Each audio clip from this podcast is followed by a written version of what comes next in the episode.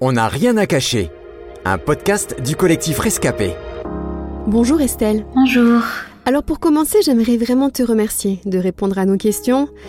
Et cela d'autant plus que le thème de ce nouveau numéro est vraiment très sensible.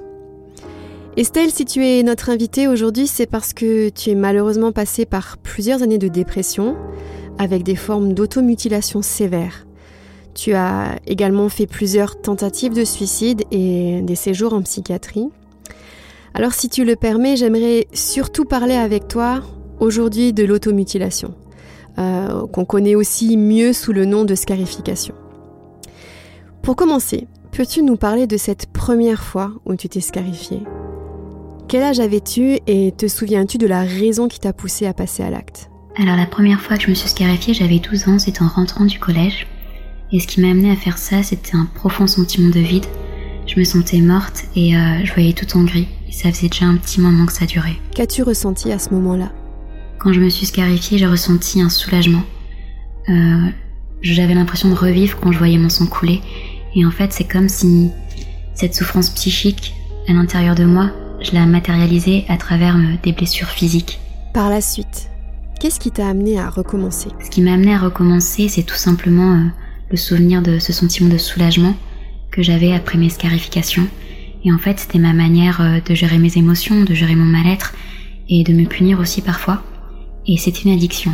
Il paraît que l'automutilation est compulsive et que celui ou celle qui s'inflige cela est incontrôlable au moment d'une crise. Est-ce que tu es d'accord avec ça ? Oui, je pense que l'automutilation est compulsive et que les crises peuvent être vraiment très compliquées à gérer. Car en fait, lorsqu'on commence... on a envie d'aller toujours plus loin.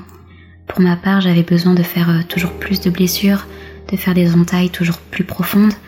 Et lorsque je me disais que ce serait la dernière coupure, bah, j'avais du mal à m'arrêter et finalement, euh, je perdais le contrôle. La plupart des personnes qui se scarifient, elles le font en cachette. Est-ce que c'était ton cas ? Et si oui, comment faisais-tu pour camoufler tes plaies ? Alors oui, je me suis toujours scarifiée en cachette et euh, pour cacher mes plaies, je mettais des manches longues. Et même, même pendant l'été, car en fait j'avais honte et je voulais que personne ne le sache.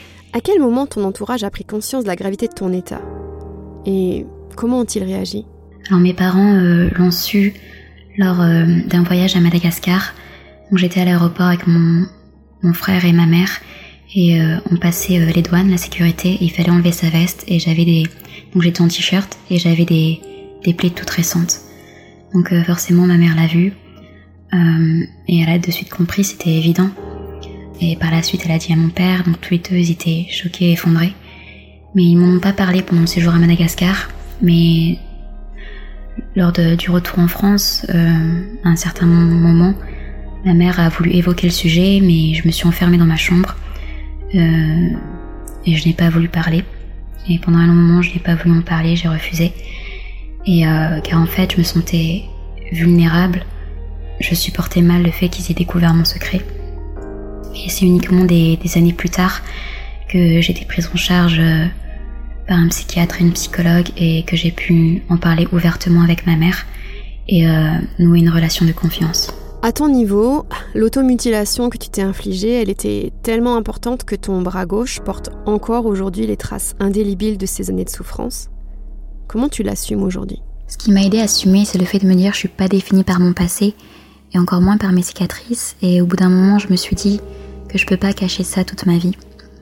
Et euh, parallèlement à ça, il y avait le fait que je suis chrétienne, et je grandissais dans ma relation avec Dieu, et plus je grandissais avec lui, plus je sentais ce sentiment de liberté qui, qui grandissait en moi. Et je pense qu'il y a aussi ce sentiment de liberté qui a fortement contribué à m'aider à assumer. Alors à présent tu vas mieux, mais tu continues d'être suivie. Est-ce qu'il t'arrive encore d'être tentée de te scarifier ? Et si oui, comment fais-tu pour ne pas rechuter ? Alors oui, il m'arrive encore d'être tentée de me scarifier, ou plus globalement de me faire du mal, car l'automutilation peut prendre diverses formes, comme les coupures, les brûlures, se taper soi-même, les intoxications volontaires, toutes ces choses qui visent à se faire du mal à soi-même. Et lorsque ça m'arrive, lorsque j'ai envie de me scarifier ou de me faire du mal, je verbalise, j'en parle à ma mère ou à ma meilleure amie. Parfois, j'appelle une ligne d'écoute anonyme, comme par exemple « Fils sont des jeunes ». Et aussi, je demande l'aide de Dieu. Estelle, Est-ce que tu peux nous expliquer comment tu t'es relevée après tout ça ? Qu'est-ce qui t'a aidé à te reconstruire ?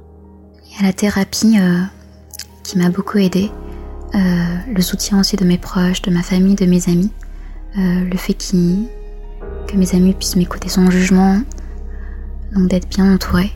Aussi avoir un, un projet de vie, ça aide à tenir la route, ça, ça aide à rester motivée, à, à garder euh, où il y a un objectif.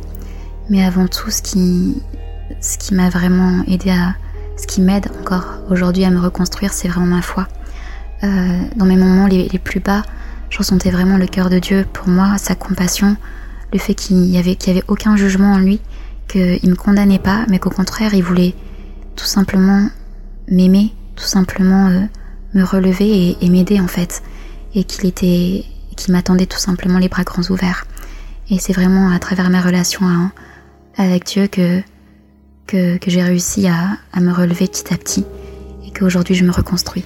Pour finir, si tu devais donner un conseil à celles et ceux qui passent par la dépression ou l'automutilation, que leur dirais-tu ? Alors avant tout, j'aimerais vous dire que vous n'êtes pas seul et qu'il ne faut pas hésiter à en, à en parler à, quel, à quelqu'un en qui vous avez confiance, avec qui vous vous sentez à l'aise et euh, éventuellement aussi, euh, faut pas hésiter à chercher l'aide d'un professionnel, je pense que c'est important. Et euh, je veux vous dire aussi que le processus de guérison, ça peut être long. Et euh, parfois, ça peut être décourageant, car euh, il y aura sûrement des rechutes. Mais euh, même s'il y a des rechutes, c'est pas grave. L'essentiel, c'est de se relever, de continuer à avancer dans la bonne direction. Et euh, aussi, je veux vous dire que Dieu vous aime et qu'il voit votre souffrance. Et que si vous le souhaitez, vous pouvez lui demander son aide, lui parler tout simplement comme à un ami, et lui demander de vous aider. Et il le fera, car il vous aime tout simplement. Merci pour ton courage, Estelle. Merci d'être sortie du silence. C'était On n'a rien à cacher, un podcast du collectif Rescapé, produit par Trésor Média.